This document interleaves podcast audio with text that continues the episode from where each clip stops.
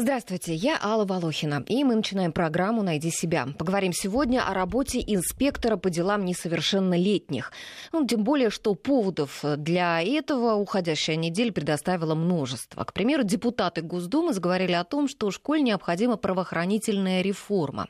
Предлагается развесить везде камеры слежения и вывести наблюдение в интернет, штрафовать родителей за прогулы детей, ужесточить наказание школьников за их провинности, злостных хулиганов ветеранов отправлять в спецколонии, учителей сажать на сроки от 10 до 20 лет и ввести в школах такую должность, как пристав. Э, назначать на эту должность э, из числа лицензированных охранников, э, специалистов. Ну и на этой же неделе прогремел громкий случай с таким вот одним из лицензированных охранников, который ударил электрошокером семилетнего мальчика, который, как показалось охраннику магазина, что-то оттуда украл из магазина. В общем, поговорим сегодня с теми, кому уже сейчас по должности должности положено работать с этими злостными несовершеннолетними хулиганами и прогульщиками, а также с их нерадивыми родителями, кто хорошо знает, что в школах и на улицах с детьми происходит. И спросим, в частности, как наши гости относятся к этим инициативам законодателей. У нас в студии сегодня руководитель инспекции по делам несовершеннолетних Тимирязевского района Москвы, майор Татьяна Корнюхина. Татьяна Александровна, здравствуйте. Здравствуйте. И психолог Центра Перекресток, специалист по оказанию помощи семьям в кризисных ситуациях Татьяна Дымова. Здравствуйте, Татьяна. Здравствуйте. Я сразу объявлю телефон нашей студии 232-1559, код Москвы 495. Э, можете звонить, задавать свои вопросы, э, также писать смс на номер 5533, первым словом пишите «Вести», и также в соцсетях тоже можно оставлять свои комментарии и вопросы. В Твиттере на страничке Вести ФМ эм и на страничке программы «Найди себя. Интересные профессии» на Фейсбуке. Ну и мой первый вопрос такой, что депутаты вот считают, что необходимо реанимировать детскую комнату полиции и инспекцию по делам несовершеннолетних. А почему реанимировать, собственно, что с ней было? Она что, умирала? Я думаю, что это связано с тем, что обслуживать приходится детского населения больше, Э, чем было раньше. То есть, э, если раньше было 6 э, инспекторов, то сейчас 3 инспектора. Произошло сокращение в органах полиции, поэтому какая-то часть ушла детей из виду. То есть работа, получается, менее стала заметна инспекторов, да, по делам несовершеннолетних? Менее заметна, и не всегда хватает возможности все охватить. У нас есть э, сюжет на тему профессии инспектора по делам несовершеннолетних. Давайте мы напомним, как вообще работают инспекторы, потому что вот раз вы говорите, что работа стала менее заметна, да, то, может, и не все знают об этом. Угу. Найди себя.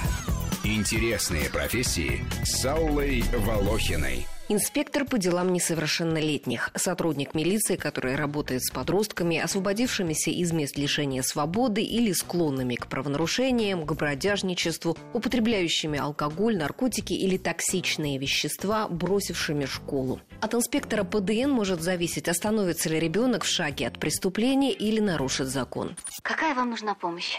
Не мне, а вот внучке моей Катьке. Проверь ее, Христа ради. А что с ней? 15 лет. А вчера соседскую банку банку селедки слопала одна. Родители ее умотали в Африку деньгу негритянскую зашибать. А я одна сладить с ней не могу. В школу через день на третий. Вечером шастает где-то. Проверь. Комиссии по делам несовершеннолетних были созданы сразу после революции в 18 году. Совет народных комиссаров принял декрет, в соответствии с которым суды и тюремное заключение для малолетних упразднялись, а их дела стали передавать в эту комиссию. По данным Большой советской энциклопедии, в 1921 году беспризорников было до 6 миллионов человек. На ликвидацию массовой детской беспризорности понадобилось около 15 лет. Еще один всплеск беспризорности случился в 90-х годах. Экономический кризис и безработица привели к кризису семейному. Увеличилось и число детей, больных алкоголизмом и токсикоманией. Так что комиссиям по делам несовершеннолетних всегда есть чем заняться. Инспектор ПДН может буквально спасти жизнь ребенку, если вовремя заберет его из семьи с жестокими родителями, которые бьют или не кормят его. Дети из таких семей пытаются спрятаться от пьяных скандалов и ищут понимания и тепла хоть даже и в дурной компании. К ним нужно уметь найти подход, понять их. И часто, кроме инспектора по делам несовершеннолетних, этими детьми никто не интересуется, ни родители, ни другие родственники. Сотрудник милиции и выслушает, и пожалеет, и позаботится. Пристраивает таких детей в кружки и секции, а то и кормит за свой счет.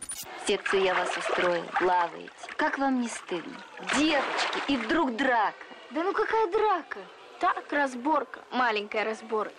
Мочалки с Гагаринской сами начали. Инспектор ПДН занимается проверкой условий жизни детей в семьях из группы риска. И в этом случае сотрудники милиции жертвуют интересами собственных семей в пользу чужих, поскольку ходят по домам подопечных поздно вечером и даже ночью. Приходят в сопровождении участкового без предупреждения в самый разгар пьяного веселья. Убеждают нерадивых родителей задуматься над своим поведением, лечиться от алкогольной или наркотической зависимости, устроиться на работу, перестать бить детей. Инспектор может дать дать направление к психологу. Но в случае, если родители не выражают желание взяться за ум, их родительские права могут быть ограничены. И если через полгода они проблемы свои решают, детей могут вернуть. А если нет, родительских прав их уже лишают совсем. Участковый Макаров звонил. Он там моих оболтусов в гостинице Но засек. закончился Понимаешь? рабочий день. Люба, Ну, прости Ань. последний раз. Нет, Аня, это я последний раз. Тебя куда-нибудь вытащить пытаюсь. Для работы инспектором по делам несовершеннолетних полезно иметь педагогическое, психологическое или юридическое образование. Найди себя. Интересные профессии с Аллой Волохиной. Итак, я напоминаю, что у нас в гостях сегодня руководитель инспекции по делам несовершеннолетних Тимирязевского района Москвы майор Татьяна Корнюхина и психолог, специалист по оказанию помощи семьям в кризисных ситуациях Татьяна Дымова. Давайте вернемся к предложениям депутатов по э, полицейской реформе в школах. Вот они утверждают, что профилактические беседы вообще не приносят результатов, что нужны жесткие пути воздействия. Это вот прям цитата, я ее зачитываю. А Как вы прокомментируете? Вот действительно ли ваша практика о том, что профилактика не работает? Я думаю, это не совсем так, поскольку на профилактическую беседу мы приходим не только в составе а, инспекторов по делам несовершеннолетних, мы приглашаем врачей-наркологов, психологов, проводим беседы с родителями. Но беседами в группе это не ограничивается. А, Проводится индивидуальная работа, в том числе проводятся викторины. И когда мы работаем с детьми а, в начальной школе, когда викторины и игровая деятельность является основной а, деятельностью. А, У нас меньше правонарушений совершается в старших классах. И если мы говорим конкретно о беседах, то чем больше проведено бесед, тем меньше у нас а, правонарушений и преступлений в том числе и общественно опасных деяний. Ну, а как, вот э, насколько часто вы, допустим, приходите в школу, и вы приходите, когда уже что-то случилось? А, ну, наверное, тогда само собой вы приходите, да? Но вот вы говорите, что еще и профилактически вы приходите, какие-то занятия проводите. Какая-то периодичность этого есть или нет? Сколько вообще вот у одного, допустим, инспектора э, школ вот в его районе? На каждого инспектора э, закреплено 2, 3, иногда 4 школы. Есть школы, которые э, сами изъявляют желание провести беседу, знают, что она необходима, проводится анализ работы, какая беседа нужна. Э, Помимо запланированных бесед, есть беседы, которые необходимо провести до того, как ребенок совершил правонарушение или преступление. Раз пропустил занятие, два пропустил занятия без уважительной причины, тогда инспектор сразу приходит к нам инспектор приходит в школу. И если э, Да поступает- прям неужели два раза пропустил урок и пришел уже знаете, инспектор? чем раньше мы с этим ребенком побеседуем, тем меньше шансов, когда он э, совершит правонарушение и начнет прогуливать. То есть фактически является в учебное время без надзора. А Нам помогают э, социальные, психо... социальные работники, социальные службы, социальный педагог и психологи. Вся эта работа э, идет в комплексе. Нельзя говорить, что это только наша работа, а, потому что проблему в одной службе решить нельзя. Это работа общая, комплексная. И результат будет только в том случае, когда все за эту проблему берутся. Мгм. А, Таня, вот вы как психолог э, сотрудничаете с инспектором по делам несовершеннолетних? Да, мы как психологи, конечно, сотрудничаем с инспекторами по делам А в каких, в несовершеннолетних. каких случаях они к вам обращаются? Обычно к нам обращаются комиссии по делам несовершеннолетних в случае, если есть какая-то семья, которая вызывает ну, какое-то беспокойство у То есть комиссии. там еще ничего не случилось или уже случилось? Может быть, случилось, может быть, не случилось. Да, к нам обращаются или да? школы, или комиссии по делам несовершеннолетних. В составе комиссии обязательно есть инспектор, и мы плотно сотрудничаем. То, То есть есть на это, комиссии та- это такие разбирается... семьи из группы риска, да? Не всегда так, Нет? потому что, может быть, у благополучных родителей, когда ребенок вступает в подростковый возраст, и для него является прерогативой общения э, с подростками, и он прислушивается больше к своим друзьям, чем к родителям, а бывает так, что родители сами приходят и просят помочь. Вот в таком случае мы обязательно направляем семью на семейный тренинг. Мы обращаемся к Нине Петровне Куроленковой. Она большой специалист, и очень многие семьи она вытащила из ссор, скандалов и даже спасла детей. Мгм. Ну хорошо, это вот, значит, а, мы обсудили первое предложение депутатов, да. А, Второе предложение, давайте пойдем по порядку. Приставы. Вот нужны ли приставы в школах? Сейчас уже есть охранники, да. Это вот тоже собираются приставов, предлагается набирать из числа лицензированных охранников и говорят о том, что они будут проходить какую-то специальную подготовку. В школах будут следить не только за учениками, но за учителями и директорами докладывать куда положено, не знаю, куда положено, может быть, в полицию куда-то или куда. И в частности, вот они должны будут следить за отсутствием религиозной атрибутики и экстремистской символики. Вот, Вот, вы это считаете, мне вот уже хочется прокомментировать, да, дадите мне слово, что сейчас уже в школах в связи с э, ЕГЭ, и с тем, что экзамены уже очень рано у детей, очень высокий уровень стресса и у детей, и у педагогов, и школа это такая очень стрессовая сейчас, ну вот во многих школах, кто а, тоже так практикует, получается очень стрессовая, сложная для ребенка среда. И это школа, которая не позволяет какой-то интерес ребенку проявить к учебе, а скорее наоборот, вот э, какие-то сдать формальные требования, да, не пройти вот эту вот экстремистскую символику, там спрятать свои какие-то интересы, спрятать свое все и как-то вот максимально серым, да, пройти через весь этот путь обучения. И для многих детей школа является не местом, куда они с удовольствием ходят, а вот сейчас для многих детей школа является вот такой очень стрессовой ситуацией. Ну, это во все времена такое было. Были э, школы, которые дети любили, школы, которые дети не любили. Э, Это всегда Сейчас такое уровень было. стресса вот в связи с э, обучением, в связи с экзаменами очень сильно повысился. Вот, то есть сейчас дети Так, там ну с первого хорошо, а класса при чем тут начинают приставы? сдавать. И приставы, они тоже увеличивают вот контроль и увеличивают, ну, увеличивают стресс у детей. То есть это еще Вот. один фактор, который будет э, на Еще детей один фактор, который будет увеличивать стресс, ними, да, и который Я соглашусь, наверное, с психологом, потому что растет не только уровень стресса, но уровень тревожности. Э, Вообще все образовательные учреждения снабжены камерами. Везде работают сотрудники охраны. Как правило, все проходят аккредитацию, или у всех есть лицензия. А большая часть этих э, сотрудников, они э, представители полиции, которые ушли на пенсию. И когда вот я прихожу в школу, э, я уже знаю, кто из моих состоящих на учете пришел, кто опоздал, кто где покурил. То есть информация поступает. Более того, То есть вот от охранников, да, которые да, сейчас я работают. успеваю зайти в школу, я уже знаю, кто где у меня что на- на- натворил. Все, как это учителя любят говорить, вы у меня на карандаше. да. Вот. И э, камеры по периферии зданий для охраны установлены. Более того, идет запись на э, сервер этих камер. И когда необходимость появляется взять видеозапись, мы делаем запрос и можем ее использовать в своих а, служебных целях. Ну, а вот если расширить эту историю, как э, вот депутаты предлагают, и вывести это видео в интернет, чтобы онлайн родители, например, или кто-то еще, вообще кто угодно, мог бы смотреть, что происходит, смотреть там и за детьми, и за учителями, вот это. Я понимаю, что прогресс у нас идет семимильными шагами, но это будет не в интересах детей, потому что я, например, не хочу, чтобы моего ребенка любой желающий мог посмотреть. Это, во-первых. Во-вторых, очень много людей нетрадиционной ориентации могут этим видео воспользоваться. Этого тоже нужно избежать. А если мы говорим э, о э, слежении и контроле, то может э, бы- выразиться в том, что это будут нарушены права ребенка. Права ребенка на частную жизнь? Или... На частную жизнь, на э, массовую доступность его лица, например, его жизни. То есть эти ролики ведь могут где-то и в сети распространяться. Но да? если мы говорим об, о сети интернет, то, извините, любой лю- желающий, умеющий пользоваться компьютером Что может, угодно с этим видео можно э, сделать, да, в принципе. да.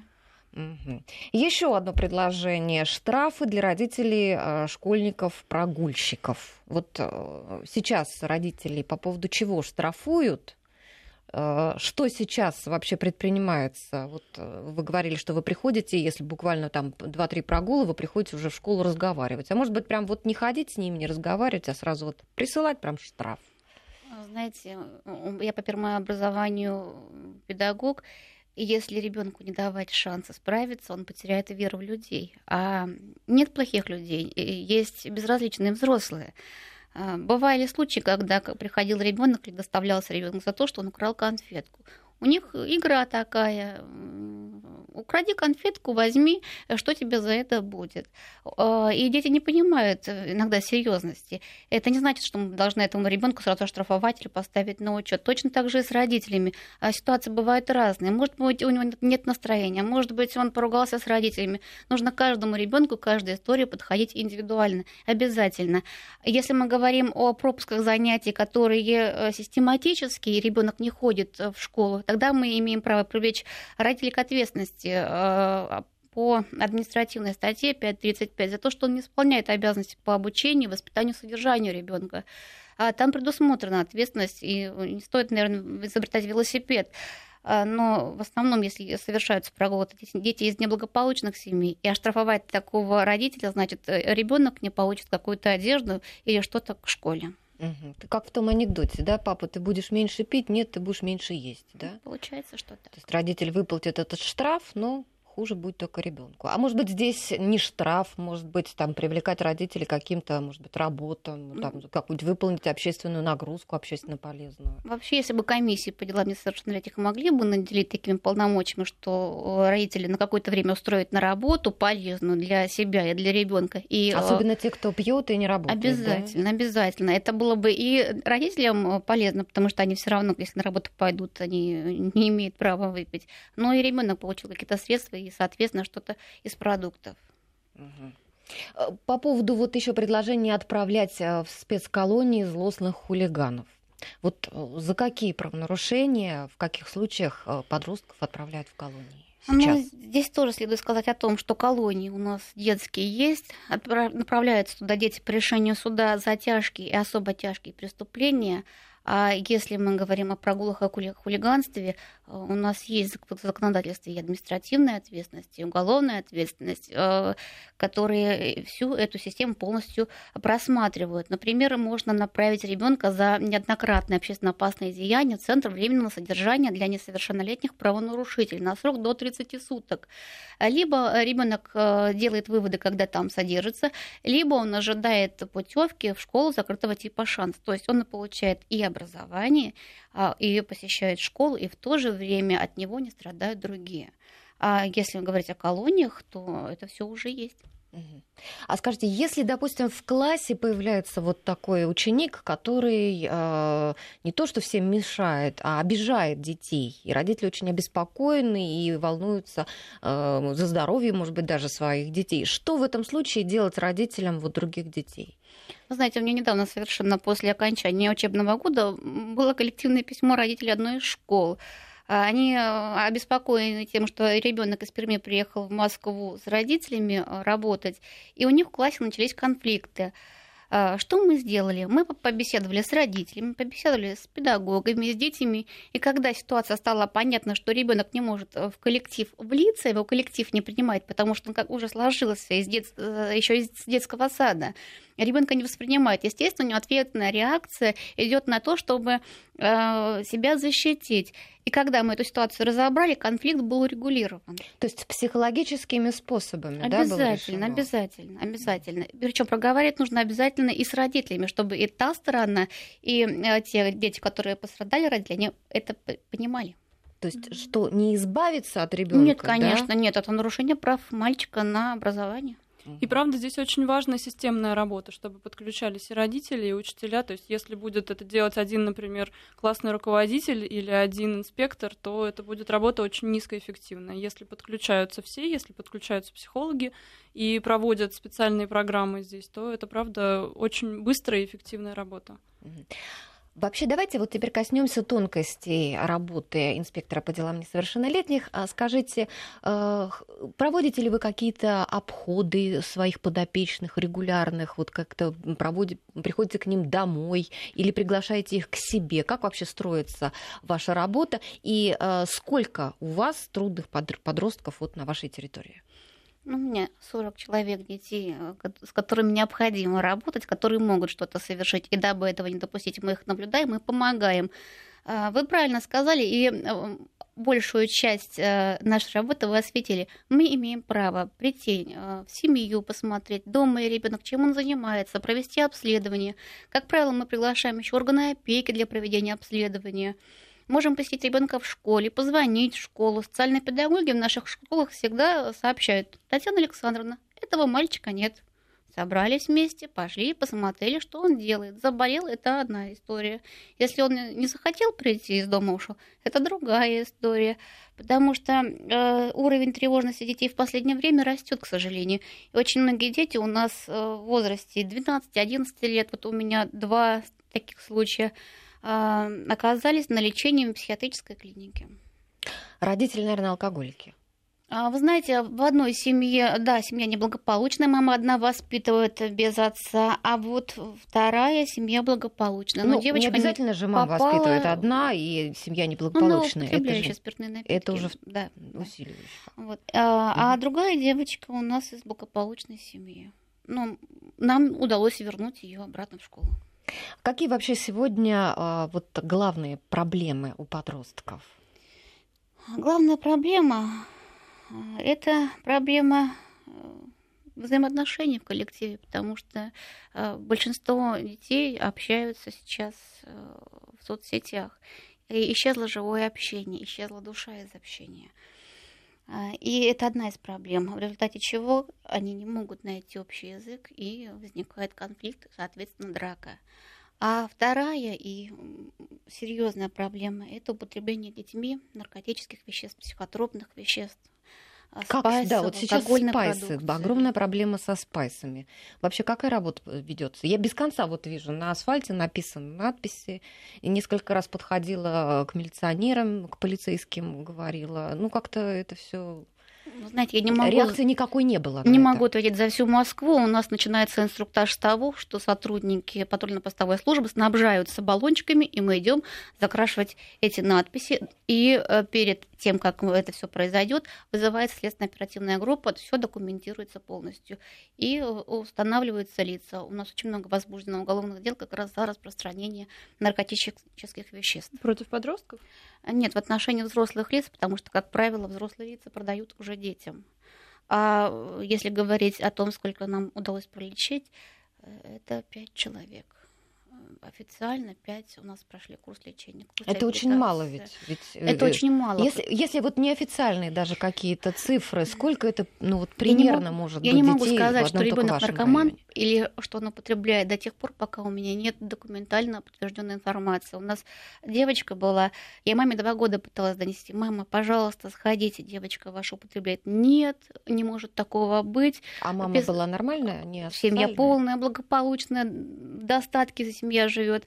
Э, мама написала столько жалоб, что инспектор по делам несовершеннолетних Третирует. заставляет э, пройти тест. Я не могу заставить, я ей рекомендовала. В результате мы пришли к тому, что девочка четвертый раз проходит у нас курс реабилитации.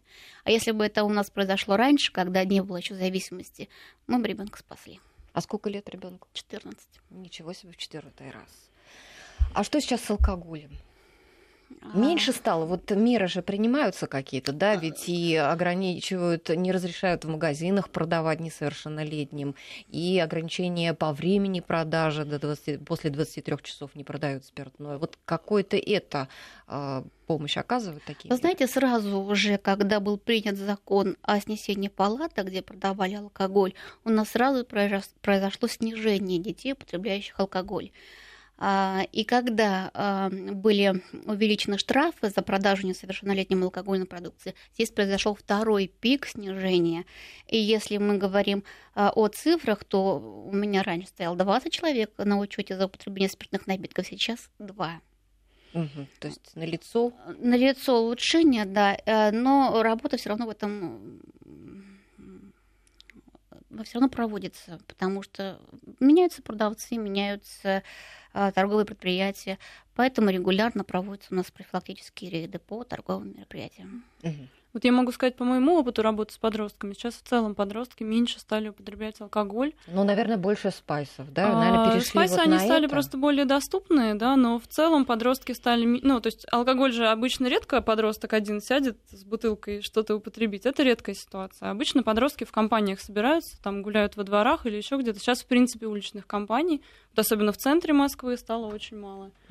Мы продолжим разговор после выпуска новостей. 232-1559, телефон прямого эфира. Звоните, пожалуйста. Итак, у нас в студии сегодня, я напоминаю, инспектор по делам несовершеннолетних, майор Татьяна Корнюхина и психолог, специалист по оказанию помощи семьям в кризисных ситуациях Татьяна Дымова. Это вопрос от слушателя пришел. А, За что ребенка могут поставить на учет в комиссию по делам несовершеннолетних? Я слышала, что даже за безбилетный проезд. Вот действительно ли это так?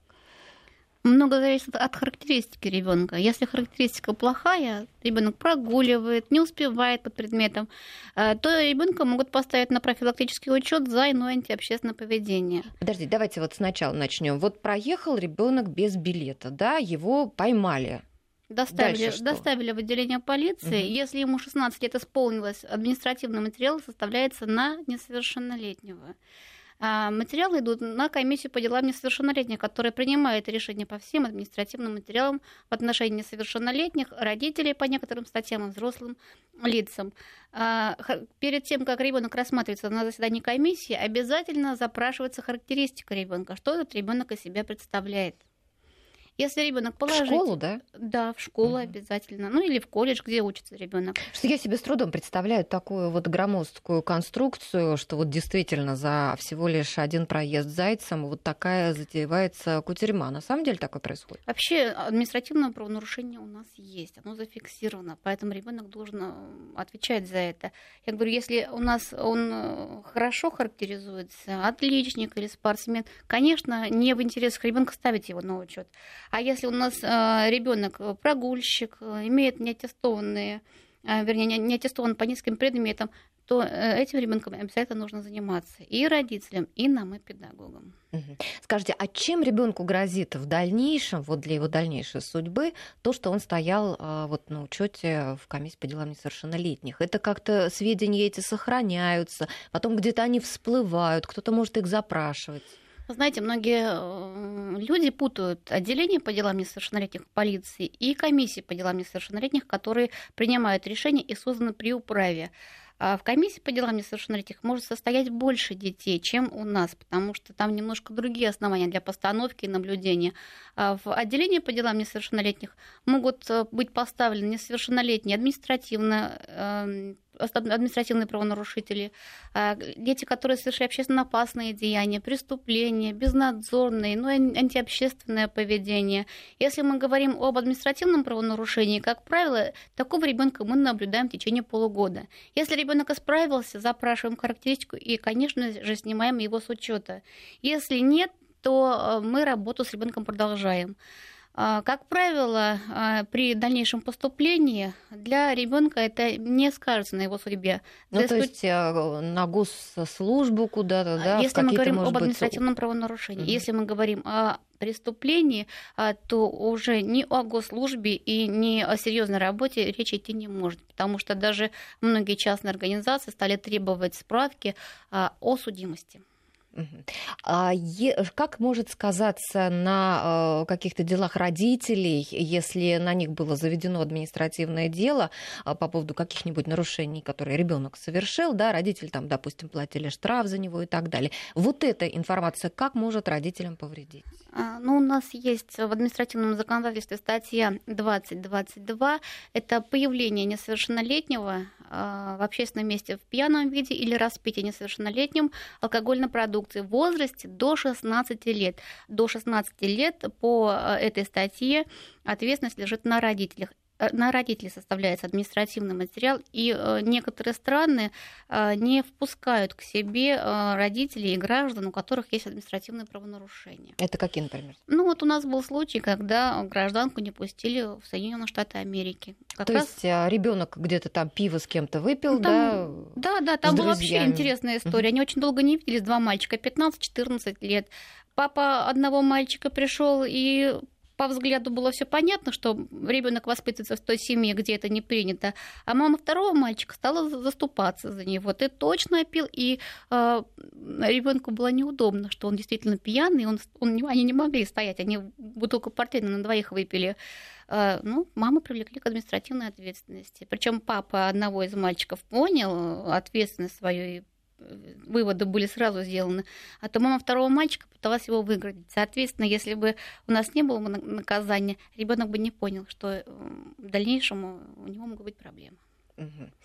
Ну вот сейчас а, лето, да, а, и я хотела бы узнать, вообще а, сезонный фактор играет какую-то роль а, для вот увеличения или уменьшения числа вот каких-то нарушений, которые дети и подростки а, совершают? А, ведь сейчас многие дети и разъехались куда-то, да, по лагерям, по бабушкам, там куда-то с родителями в отпуск, но в то же время и многие дети не пристроены, болтаются без дела, делать им нечего. Вот летом обычно сезон какой бывает? Вы знаете, у нас по сезонам года совершаются разные правонарушения. Например, как наступает зима, у нас очень много сообщений поступает из подъездов. Дети пьют, хулиганят, курят.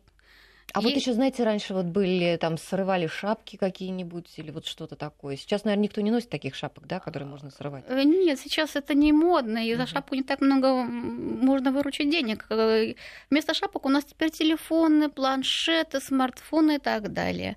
А, а если мы говорим о летнем периоде, то у нас летом больше Угон детей велосипедов, наверное, курят, да? угоняют велосипеды, угоняют скутеры.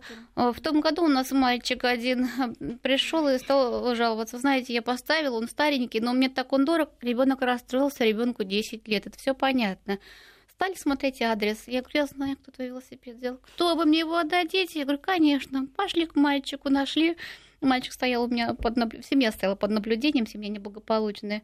Мальчик извинился, э, и вот сейчас они общаются с семьями, мальчику дают покататься на велосипеде. А что было тому мальчику, который украл велосипед? Ему было 12 лет всего, и поэтому мы приняли решение об отказе в возбуждении уголовного дела, велосипед отдали. Ограничились а, воспитательной беседой, да? А, нет, на учет поставили. На учет поставили. Да, да. Наблюдайте сейчас, или уже его уже сняли? Уже сняли по исправлению, да.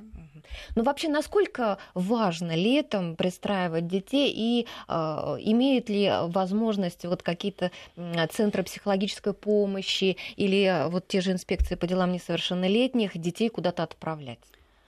Знаете, я хочу рассказать одну историю про пристраивать детей. У нас одна, была одна семья в работе, которая как раз мальчик совершил какое-то правонарушение, тоже украл э, велосипед или что-то такое, что-то какой-то как, какую-то совершил кражу. Ребенку 14 лет, и а мы пришли к ним домой с моей коллегой, и у них очень э, было убрано, такая очень благополучная семья, двое детей, то есть э, такая достаточно богатая квартира для тех э, семей, к которым мы ходим. Вот. И оказалось, что у ребенка, вот у этого мальчика, которому 14 лет, у него расписан график жизни. То есть у него есть расписание, которое составлено и одобрено его отчимом. У него есть подъем, зарядка, школа, делание Все расписано уроков. по минутам, да? Все расписано абсолютно по минутам, вплоть до того, там 15 минут, когда он отдыхает, потом полчаса, когда вот он укладывается спать, чистит зубы. То есть все прописано, и он этому расписанию следует ну, в течение там 7 лет. Ничего вот как оно составлено. Угу. И э, когда мы спросили родителей, в чем они видят, ну вот как-то, почему так получилось, что у ребенка ребенок совершил правонарушение, очень импульсивное такое, спонтанное, то родители ответили, что э, ну, у него оказалось между секцией и домом 15 минут свободных. То есть вот в этом причину они увидели. Да, да. То есть у ребенка осталось, у него правда не было этих 15 минут в течение нескольких лет и у него оказались вот эти 15 минут свободные, которыми он воспользовался вот так вот импульсивно, что-то он украл для себя, да, то есть этот ребенок, который, правда, не умеет распоряжаться своим свободным временем. И вот здесь вот я, правда, про пристроить, что, с одной стороны, да, если ребенок целое лето, три месяца ходит один, живет без родителей, и правда это какое-то для него сложное испытание, но с другой стороны... Бывает и наоборот. Очень а важно, знаете... чтобы дети учились пользоваться свободным временем. А вот у нас как раз есть смс одна, наш слушатель пишет, что свободолюбивые родители дали свободу детям, итог на лицо. То есть, видите, он спорит с вами этой смс-кой. Получается, что наоборот, видимо, Не да? очень понимаю. Я, наверное, поясню. Слишком много свободы имеется в виду, дали детям, поэтому столько нарушений. Я поясню. Вы знаете, все идет из семьи. Если в семье принято трудиться, э, убираться, мыть посуду, пылесосить, выгуливать собаку, этот ребенок будет трудиться. Если этого в семье нет, очень тяжело ребенка заставить. А, но вот э, по состоящим на учете семьям и э, по детям, которые стоят на учете, мы с комиссией по делам несовершеннолетних с органами опеки в мае месяце проводим специальные мероприятия, которые называется а, подросток лет или подросток летний отдых. А, и мы в мае месяце начинаем смотреть, куда можно ребенка пристроить. Либо это через управу района, либо через э, социальную, социальные центры а, с нами сотрудничают, либо прозваниваем всех, кто на даче будет, кто родители, кто, кому э, отдых организуют родители. Вот недавно был случай, мальчика доставили за курением, а, стала узнавать, июнь у меня занят, я буду сдавать экзамены. Я говорю, когда заканчивается? Вот 12-11 числа последний будет, и все. Я говорю, а потом когда? А потом, не знаю, буду в Москве. Я говорю, значит так, дружок. Значит, на следующей неделе приходишь и приносишь мне справочку, что ты обратился в службу занятости, чтобы ты помог родителям. Ребенок пришел на следующий день, он прошел собеседование, устроился в Макдональдс. Родители очень довольны. А есть возможность отправлять куда-то в лагерь? Вот какие-то, может быть, бесплатные путевки, что-то такое? Знаете, раньше а, направ... отправлением детей в лагеря оздоровительно занималась управа. Сейчас эта функция немножко э, претерпела изменения. И если ребенок у нас зимой отдыхал, то летом он не имеет права этим воспользоваться. И вот эта большая часть детей, которые могут что-то совершить, она остается в Москве. Э, ну, рекомендуем настоятельно 16-летним детям э, обратиться в службу занятости, пытаемся устроить на работу, но которые маленькие из неблагополучных семей, не всегда нам их пристроить, и поэтому э, большая нагрузка ложится на участковых на инспекторов по делам несовершеннолетних, чтобы проверять их по домам, где они, что они делают. Вот э, 10 числа э, мы с инспектором проводили рейд, э, пришлось нам двоих детей возвращать домой после 11 часов вечера. Просто за руку брали. Просто на улице, да? А, проводили? Да, да, mm-hmm. проходили детские площадки, парудки, вот компьютерные клубы. И вот э, двоих детей нам пришлось вернуть за ручку к родителям. Причем одна мама поняла, что надо, другая нет. Через минуту вернемся снова в студию, продолжим разговор. 232-1559, телефон прямого эфира. Итак, мы заговорили до новостей о том, а, как важно ребенка к чему-нибудь пристроить, к какому-нибудь делу, да, чтобы, с одной стороны, и не было такого, что он каждую минуту чем-то занят, и все-таки у него было свободное время, да, чтобы как-то подумать э, над чем-нибудь, э, личное какое-то время иметь, а с другой стороны, чтобы он э, это свободное время, может быть, излишек его, да, не использовал во вред себе. И помните, да, ведь еще Макаренко писал о своем методе труда трудовой терапии, да, получается, что и тогда этот метод работал, и сейчас он работает, и это такой универсальный способ. Совершенно верно. Только мы говорим о, Макаренко, имея в виду его педагогическую поэму. Конечно. А я бы посоветовала родителям прочитать книгу Макаренко «Книга для родителей». А, у нас не изменилось отношение между родителями и детьми, и очень много интересного можно подчеркнуть именно в этой книге. Угу. Еще одна проблема – бродяжничество. Вот скажите, а, какие сегодня вообще цифры, сколько детей на улицах, как с этим борются? Вы знаете, я работаю на территории района а, больше 11 лет, и если мы говорим а, с 2004 года по сегодняшний день, заметно снизилось число детей, занимающихся бродяжничеством. А, как правило, бродяжки были цыгане, молдаване, представители стран, где плохая экономика, где негде устроиться на работу, прокормить родителям детей. Много детей у нас летом а, приезжало с детских домов. Вот Тверской детский дом часто у нас появлялся течение полутора лет.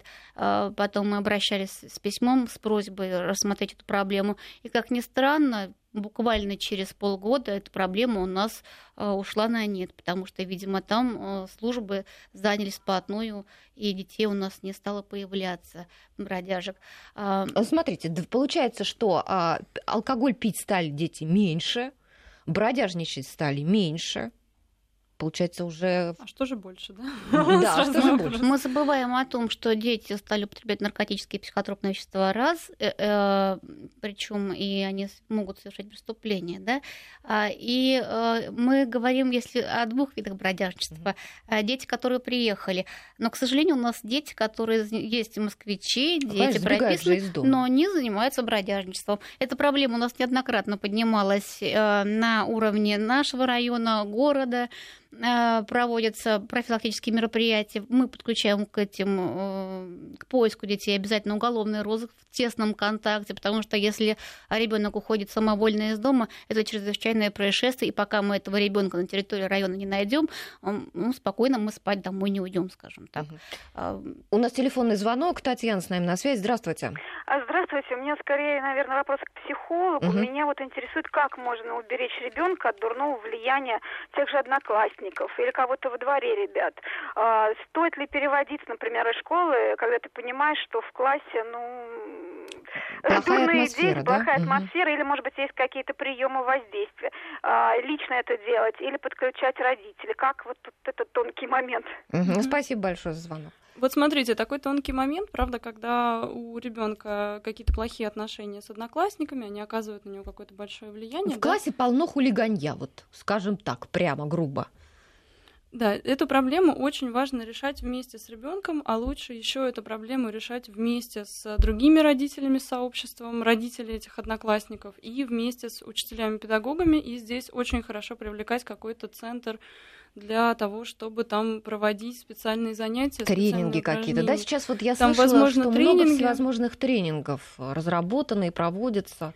Правда, разработано и проводится много. А, на самом деле для ребенка очень важно, когда с ним советуются, потому что это его учеба, его школа, да.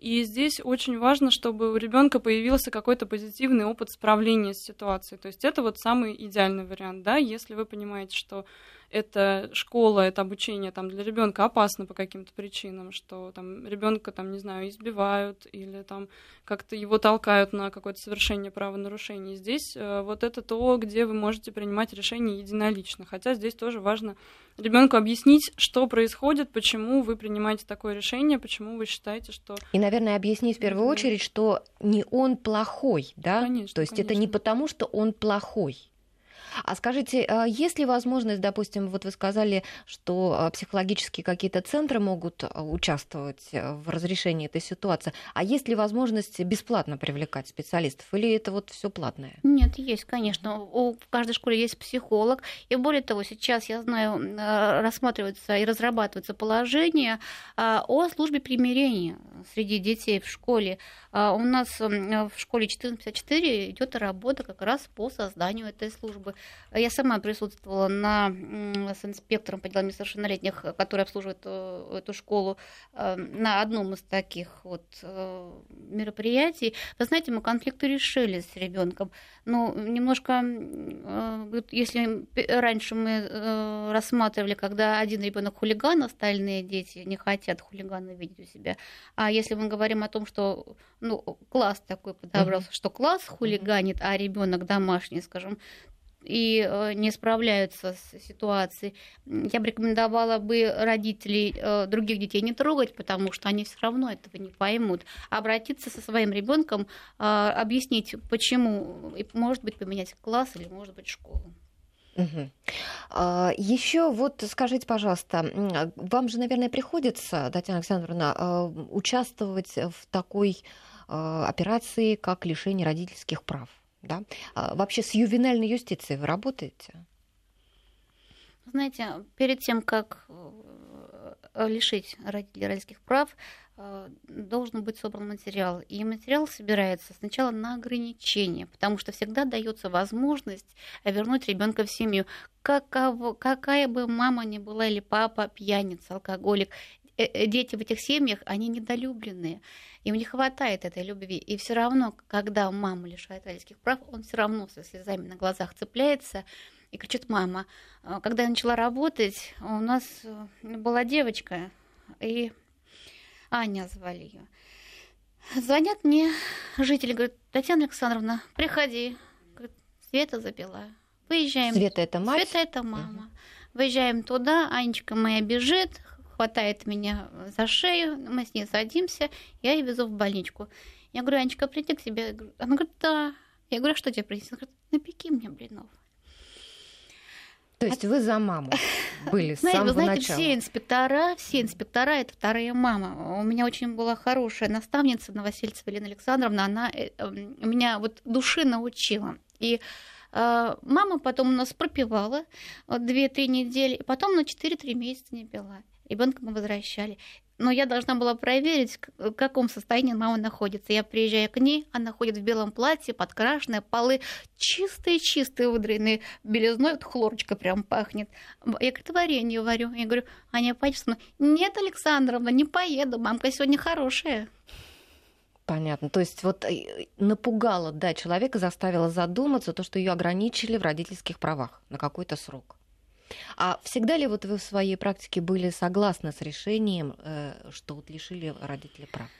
Вы знаете, решение принимает суд, и, может быть, э, я бы жестче даже лишала и больше, чем вот э, суд, потому что всегда дает время на раскачку родителям. И почему э, суд ограничивает? Э, дает время на то, чтобы родители смог восстановиться в правах, устроиться на работу, пройти курс лечения, как правило, это же алкоголики, бытовые хулиганы. И, но Понимаете, без матери, без э, матери, без семьи ребенку очень тяжело. Конечно, бабушка это хорошо, если есть бабушка, им она может заменить мать, но мать она все равно остается матерью. А вот ваши подопечные, которые уже выросли, вот бывает, что они, допустим, там к, к вам приходят, там сказать, может, спасибо, или где-то встречают ваш, вас. Вот наблюдаете вы? Вы знаете, иногда э, бывают моменты, когда ты сидишь понимаешь, что ну вот что я могу сделать для этих родителей? Я же не могу с ними ничего сделать. Я не могу направить ни на работу, ни, добро, ни принудительно их на лечение отправить. Я не могу этого сделать. А, а потом это проходит, потому что на Новый год в этом году мне девочка, которая у нас убегала неоднократно из, из дома, вернулась в школу, все свои задолженности сдала.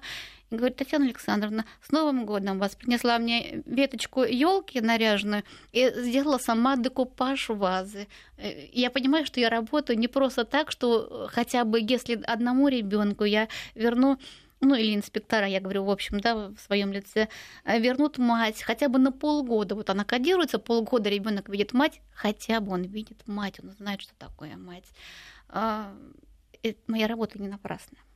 То есть нельзя сказать, что это неблагодарный труд, тяжелый. Он тяжелый. Он но... тяжелый, тяжелый. И вы знаете, просто не все э, дети, не все, ну, родители, может быть, уже э, и не скажут.